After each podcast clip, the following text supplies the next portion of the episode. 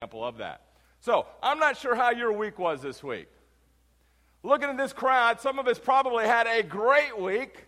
Some of us probably had a week. And maybe some of us had a not so good of a week. Not sure where you're at. My week probably was leaning towards the, it wasn't a great week for the Asaad household. You know, still working on the diverticulitis. You know, got another CAT scan. Oh, Todd, you got a little nodule on your, your uh, lung. You want to get that checked out. Oh, my goodness. Going to get that checked out. Oh, you might have passed a kidney stone. Well, how do you tell that from a CAT scan? and then he said, uh, at insult injury, you got a fatty liver. Then after that, I threw my jacket off and I'm like, let's do it right now, baby. you call me a fatty liver. We're, we're going down. So I got some work to do. Then my dog, Bowser, nine pounds of attitude. He's got bladder stones.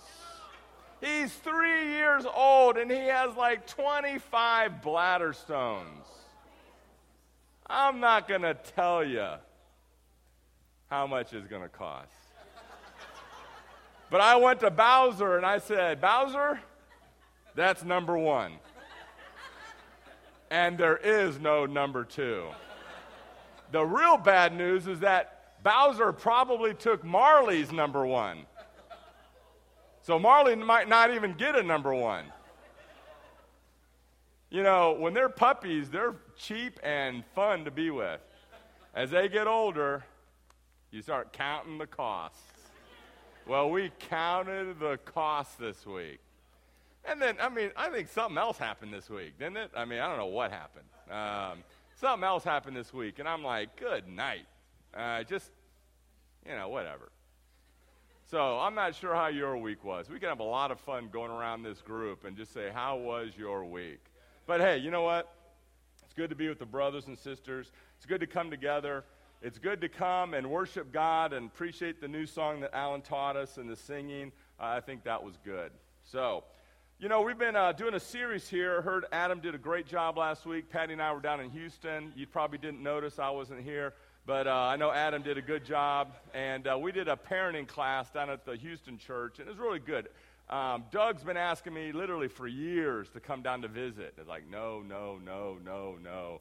And then in January, he's like, please, Todd, come. And I was like, all right, we'll come. And so it was good to be there with the Houston group. So, but we're doing a, a, small series on the ministry of Jesus. Now, you're at church, you're here, you're, you're singing, you're praying, you're being with us. There's something in you that wants to look at God, look at Jesus. So you're here instead of maybe being at, at home watching TV or sleeping in or whatever you want to do maybe on a, on a morning. But bottom line, you're here because something about the ministry of Jesus has affected your heart. We've been talking about preaching, preaching to a lost world, teaching, keeping the saved saved, healing people. And you know, you look at all this stuff, and, and it's like, you know, you ask yourself, what's really important? What's really important? Information overload. TV, internet, newspaper, magazines, information overload. What's really important? We have this story, situation of Jesus. Matthew chapter 22, verse 34. It says, But when the Pharisees heard that he had silenced the, the Sadducees, they gathered together. And one of them, a lawyer, asked him a question to test him Teacher, what is the greatest commandment in the law? And he said to him, You shall love the Lord your God with all your heart, with all your soul, with all your mind. This is the great and first commandment. And the second is like it You shall love your neighbor as yourselves. On these two commandments depend all of the law and the prophets. You know, this, this question like, what's the most important thing? What's the greatest question literally had been debated by the Jews and the religious leaders for centuries. They were just saying, what's really the bottom line? What's the most important? And, and you know, they had the thing called the Shema. It's like, oh, the Lord, the God, the Lord is one. Obey him with all your heart, soul, strength, and mind. You know, a couple weeks ago, I talked about, you know, being insecure. I can't tell you how many times over the course of 30 years, it's like, am I doing what's right? Am I doing what God wants me to do? I want to know. And Jesus gives an answer. He answers the question.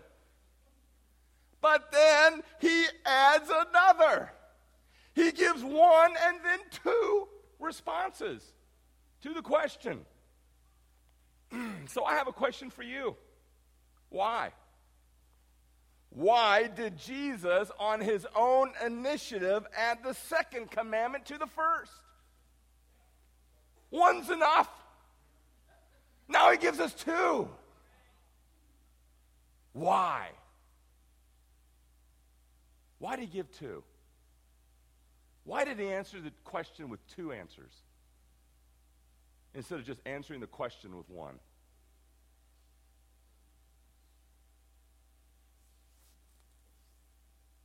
See, what's going on here is that Jesus demonstrates that our love for God must be translated into love for people. Many claim to love God, but their treatment of people did not demonstrate that love for God. We can sit here and say, Oh, I love God. I love Jesus. I feel him in my heart. How's your relationships? Do you know disciples of Jesus probably should absolutely probably learn to be the most gifted, not gifted, most taught, most trained people when it comes to interpersonal relationships? Period. Because if you're going to love God, you're going to learn to love people. John says it another way in 1 John chapter 4. 1 John chapter 4 verse 20 he says if anyone says I love God and hates his brother is a liar. For he does, he who does not love his brother whom he has seen cannot love God whom he has not seen. And this commandment we have from him whoever loves God must also love his brother. I've been around long enough. I don't hate my brother. I just don't like him very much. Jesus nails indifference. You must love. No indifference, no rudeness, no shutting down, no disrespect, no impatience, no excuse making, no ignoring the elephant in the room. You must love. And the challenge here is that all Scripture hangs, rotates around, or rotates around this concept. Nothing in Scripture can be obeyed. Nothing in Scripture can cohere and or truly be, be obeyed unless these two Scriptures are obeyed. In other words, the whole Bible is worthless if we don't understand that if we're going to love God, we got to learn how to love other people. You know, back when I was single, I used to go to chiropractor school. I'm a chiropractor by education. And I used to drive from Chicago to my grandparents' house in Iowa. It's about a five and a half hour drive. Had a little Datsun 210, 1980. That thing can run 50 miles on just the sniff of gas. And so I would drive to Iowa and I'd visit my grandmother. And my grandmother, bless her heart, she would take care of me, love me, but she would say, Have you checked your oil? Todd, go check your oil. Go check it. And I'm like, golly, just, Grandma, I love you. Quit nagging me. Go check your oil. Every time, go check your oil. So I'm like, okay, I'm going to go check my oil. Pull out the dipstick. Dang, it's empty. I'm like, man, I'm glad I put I, I listened to her and I checked it and it was empty and I put like four, three, four quarts of oil in the thing. It was great for about a month until I was driving down 290 and my engine seized up. In the middle of Chicago, on the west side. If you don't, you're not from Chicago, you don't know. There's like one place you don't. Uh, South side's nothing. The west side you don't want to be a part of. My car broke down. 290. Should have checked the oil. And see, loving God and loving people is the oil in the engine of the church. Without this oil, the church can make some advances, but eventually will come to a grinding halt. Same thing with your family. Same thing with your relationships. If you don't have this oil flowing through it, it's going to come to a grinding halt. Making disciples of all nations, planting churches, giving to missions, being a light, salt of the wor- world. But no love, indifference, edginess, aloofness, detached. It's worthless. Have you checked your oil lately? You know, as a church, we're reading 40 days of community for those of us who are members of the church. Are you almost done? Why not? No, seriously, you don't have to look down. I mean, that I know when I hit something like all of a sudden, no, no eye contact. You know, hey, don't don't look at them. And all of a sudden, then it's like, it's okay because I'm not getting eye contact. Karen, raise your hand up. There you go. Amen. All right. No, seriously, are you reading the book? Are you almost done?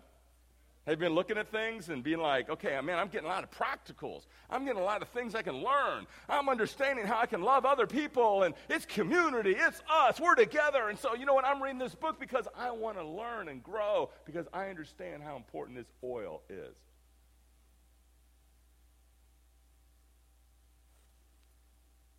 Are you? You know, I want to share three ways to love. Just three. Are hundreds. But three ways in the community. Three ways that I believe that we show our love. And again, there's more, but I want to hit these three. One is time. Time. Do you know, I like that clock. That's sweet. I didn't put that there, but okay, that was okay. You took a chance and you're, you're, you made it, all right? Don't do it again. Amen. Eh. Time is our most precious gift.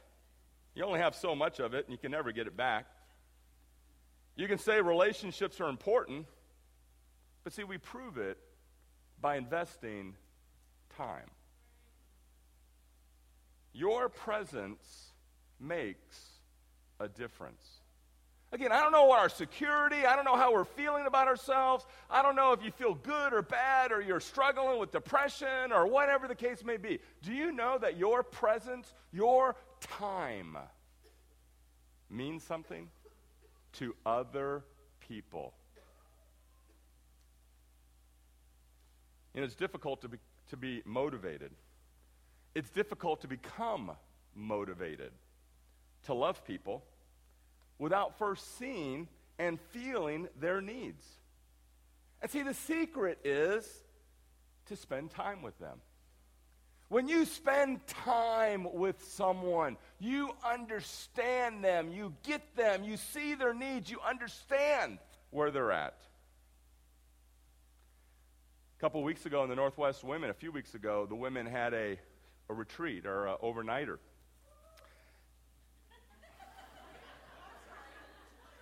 And the, the title was All of Me.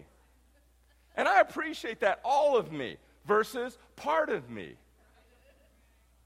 You know, the song, Part of Me Loves Part of You. Yeah. How would we like have a relationship with someone that says, you know, I just like that much of you? or this part of you. I just want to deal with this part of you. I don't want to love you. But see, that's how we're trained in the world. That's how the world trains us and teaches us that we just want to love what we like or we want to love what we want to love. We don't want to love the whole, we just want to love the part. You see, God says, Give me all. Give me all of your heart, all of your soul, all of your mind. And we fight and we struggle because, you know, we want to be selfish and we want to hold on because I just really want to like this part of you. And again, so worldly. I can love your body. I can love what you do for me. I can love your money. I can love your personality. Maybe there's a couple things of you that I like, but I don't want to like the whole thing.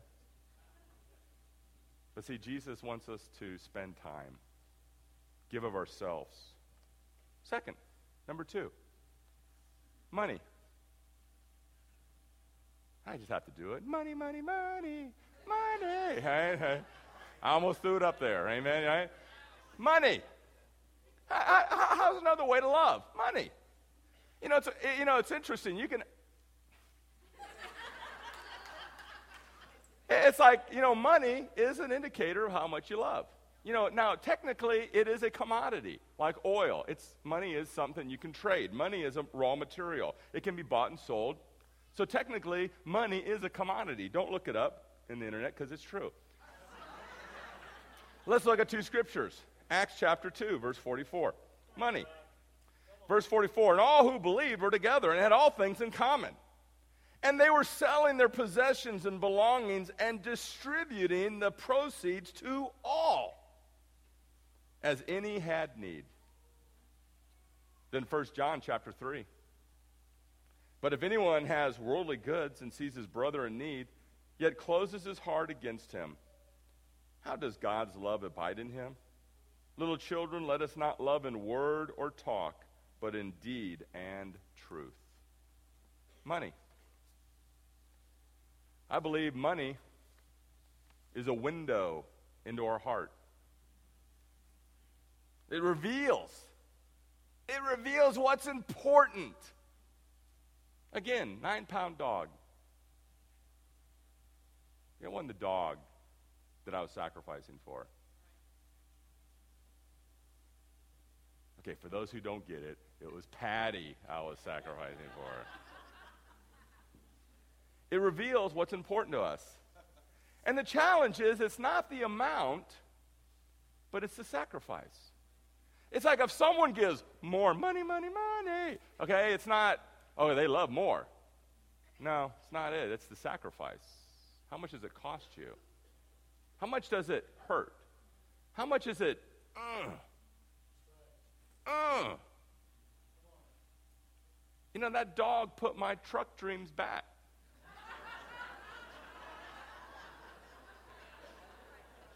I'm, I'm, I got the color picked out now.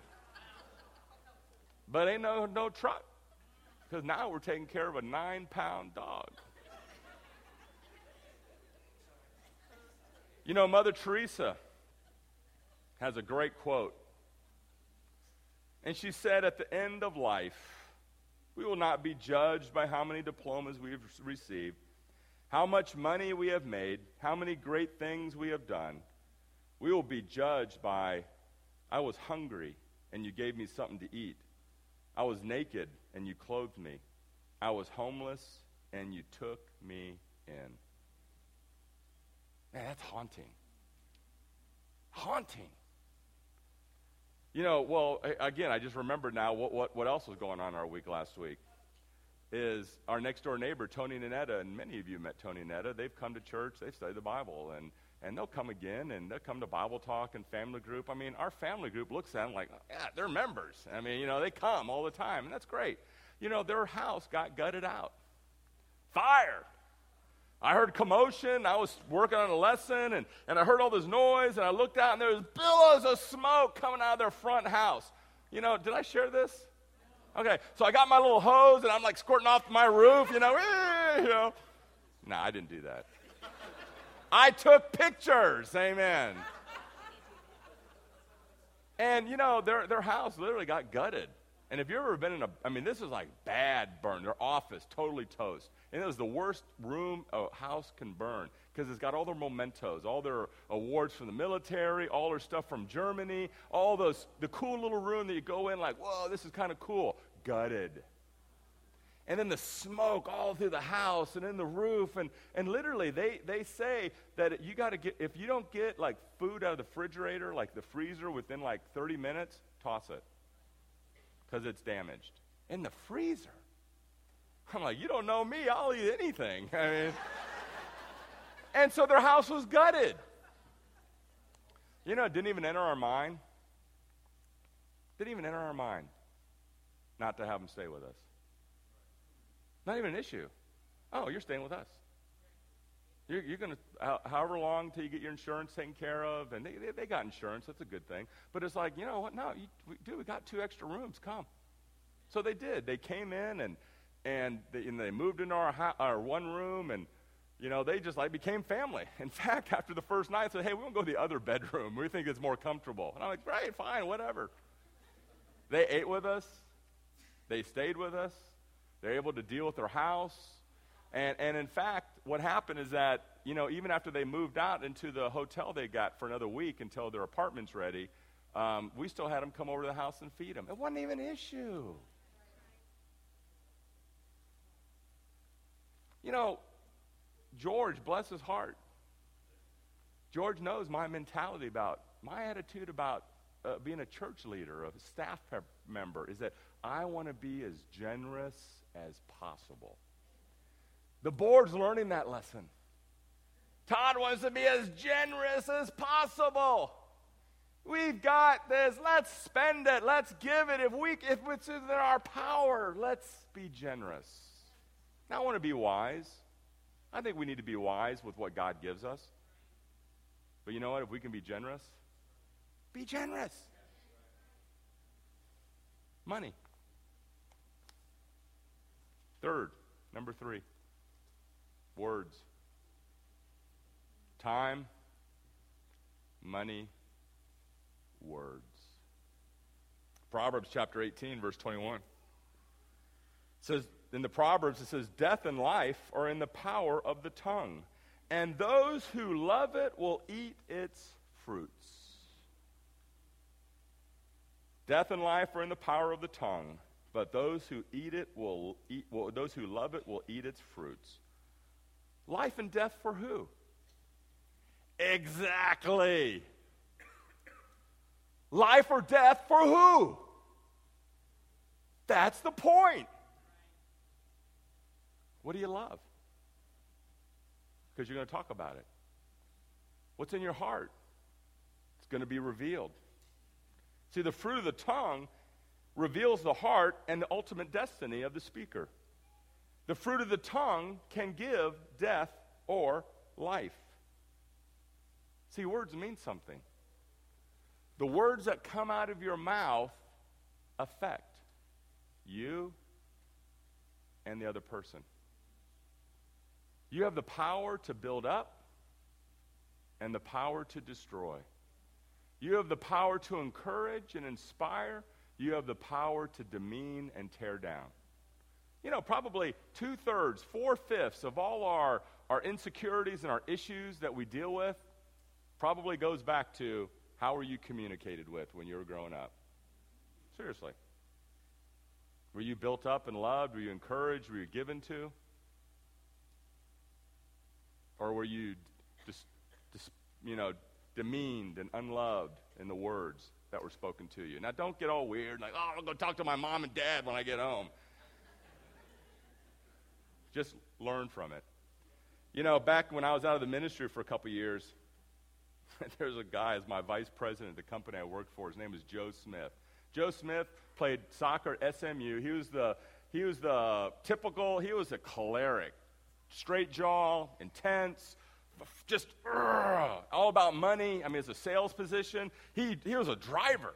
And, you know, Joe, and I got along with Joe. He was a great guy, but sometimes we would have it out. And I remember one time is that, you know, in my job I had, I had to write out these like 10, 15 pages reports. And the bottom line was is that we were doing a service, providing a service. We weren't selling something, we were just selling a service. And so basically what I did is that I had to go meet with the companies and then I had to tell them, okay, this is what we're going to do for you. And oh yeah, it's probably going to cost you about $75,000 and there's no guarantee. I hated writing those reports. I despise it. I like the one on one. Hey, what's that? Well, let's, let's talk, man. Let's talk about this service, what we can do for you. But then I got to tell, I got to write something for your board. I got to write something for your administrator. I got to write something so you can prove, hey, this is what this company is going to do. I don't want to do that. Joe Smith, Todd, words mean something. Words mean something because he was so anal about what, I, what words I used in these reports. And that stuck with me. It's been, what, 18 years now? And I think about that.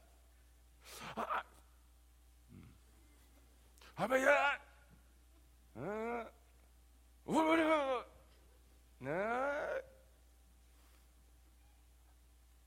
I really try hard to think about the words that come out of my mouth, much less the internet. And so when I talk to someone, I'm like, okay, before I say it, how's this going to come across? Hey, Alan, you know, that, that new song you sang, that was pretty good for losers. oh,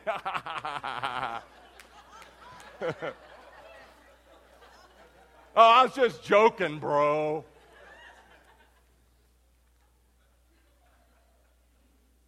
seriously, un- backhanded, underhanded, around the side.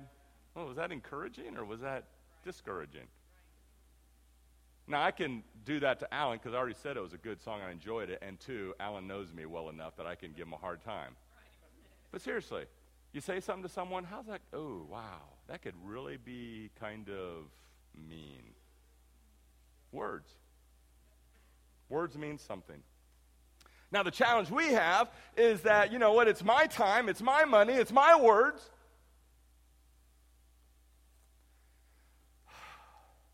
But again, we're studying out the ministry of Jesus. Jesus loved God. And you saw how Jesus loved people. Let's look at another scripture back in Matthew chapter 9. Ja- Matthew 9, verse 35. And Jesus went throughout all the cities and the villages, teaching in their synagogues and proclaiming the gospel of the kingdom and healing every disease and every affliction. When he saw the crowds, he had compassion on them because they were harassed and helpless, like sheep without a shepherd. Then he said to his disciples, The harvest is plentiful, but the laborers are few. Therefore, pray earnestly to the Lord of the harvest to send out laborers into his harvest field. You know, I love that verse. This is my motivator right here. For that's this is why this scripture right here is why I'm in the ministry. Why I went in the ministry, why I was willing to get back in the ministry because of this verse. And it wasn't because ah oh, the harvest is plentiful. Ah, let's bring them in. It's because Jesus looked at the crowds. He saw them where they were.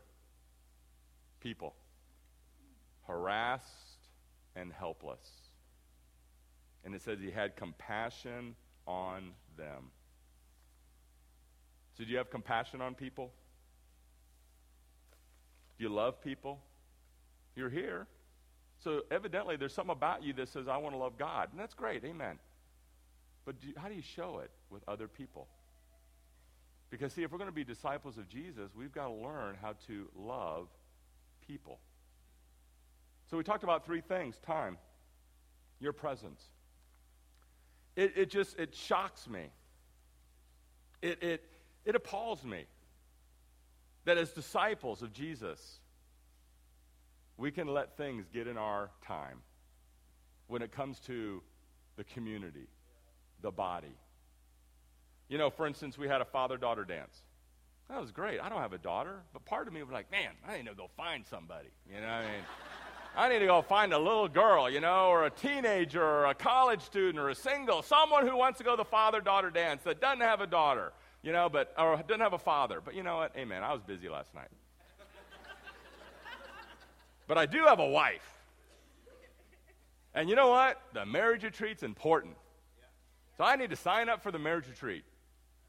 Are you? You know, mid,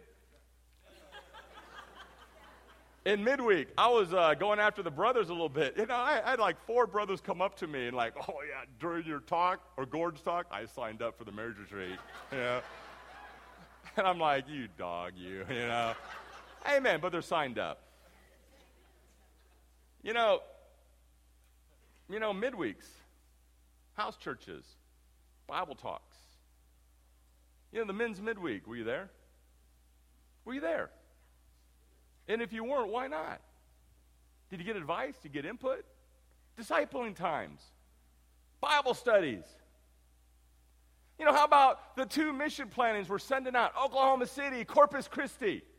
Or is it our heart like, man, maybe I'll go. Maybe my time, maybe my presence on this team is really going to help the kingdom of God? Do you want to go to Corpus? Are you willing to go to Oklahoma City or, Tulsa, or Norman? Seriously your time, your presence. Discipling. You know, there's a scripture here, 1 Corinthians chapter 12, verse 26. We've read this. It says, if one member suffers, all suffer together. And if one member is honored, all rejoice together. You know, there's times that some of us are going to suffer. There's times that some of us are going to be honored. But we're all to suffer together or we're all to rejoice together. But but how can you if you're not there? Seriously. How can you rejoice? You know, the old Quins, they just had a, a little baby d- girl granddaughter. And a little cutie.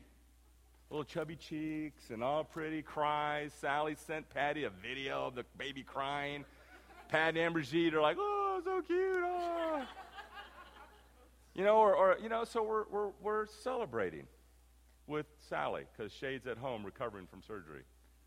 But we're celebrating. On the other hand, you know, maybe someone has diverticulitis. Maybe someone had surgery. Maybe someone lost their job. Maybe someone didn't make the team. But how can you suffer with them if you're not there? No, no, seriously. How can you rejoice or suffer if you're not there. And so our presence, our time, is an indicator of how much we love the body. So I'm willing to sacrifice my time. Yeah, I am. Because I know my presence is important to other people. Money. You know, we're starting off special missions contribution. Can't get it off. Just kicked it off right there. You just saw the official start. $500,000.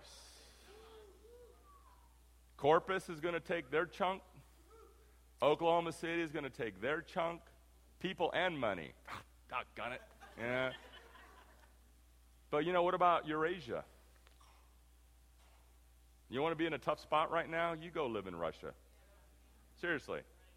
We had a staff meeting the other day, and we shared about that. I had Leanne share about what it's like to be in Russia like five years ago, 10 years ago, and now. And it's going to get harder for the Russians because of one person. You know, how about those in Mexico, Mexico City, Monterrey? You know, the goal is fifty, $500,000. That's about 10 times what we normally give on a weekly basis. See, if you're sacrificing, Oh, that's going to really challenge you to give 10 times what you're already sacrificing. Why? For others. Because I want to love other people. Those in need. Now, there's people in, the, in around us that are in need. Who are they? What do they need? Do they need food? They need housing? Hospitality. When was the last time you had a neighbor over? When was the last time you fed somebody? When was the last time you had someone like, you know what? I don't care if they invite me back. I want them in my house. I want to feed them and show them some hospitality. Money. God's get, blessed you with some. Use it to love other people. Words. Words. Affirmation. Inspiration. I love that. I love encouraging people. I love going up to him and says, "Man, you did a great job." I got there with a brother this week. He's going through hard times. There's all sorts of things. I looked at him in the eye, and it was so encouraging to me, telling him, "Bro, you are an awesome man of God, and you are doing a phenomenal job." Because he is. But I wanted to tell him that I thought he was doing a great job. Because maybe some he doesn't hear it. Maybe doesn't feel it sometimes. How about inspiration? Being inspired. Man, I can go do something else. I can go beyond. I can go beyond who I am or what God's where, where I'm at right now. I'm inspired. You know what? I'm going to inspire somebody else.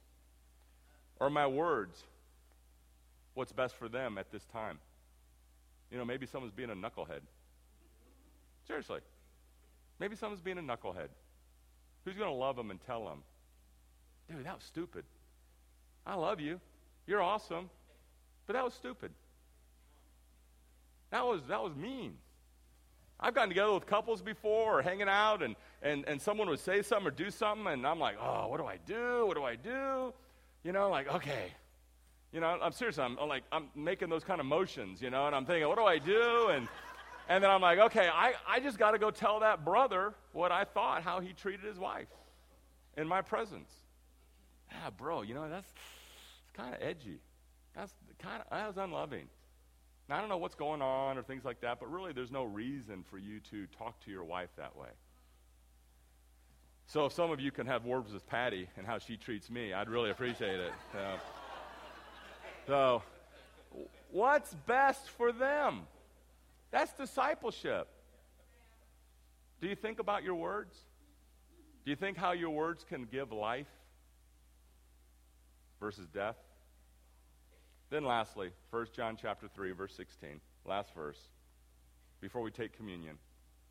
By this we will know love that he laid down his life for us, and we ought to lay down our lives for our brothers. Again, it's the ministry of Jesus. Why are we here? Because we want to be disciples of Jesus.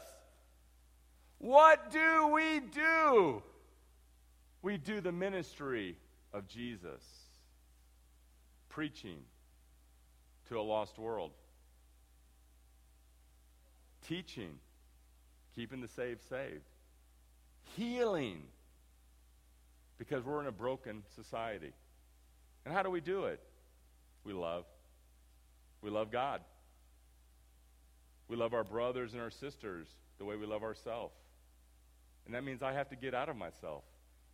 That means there's things about me that I have to change.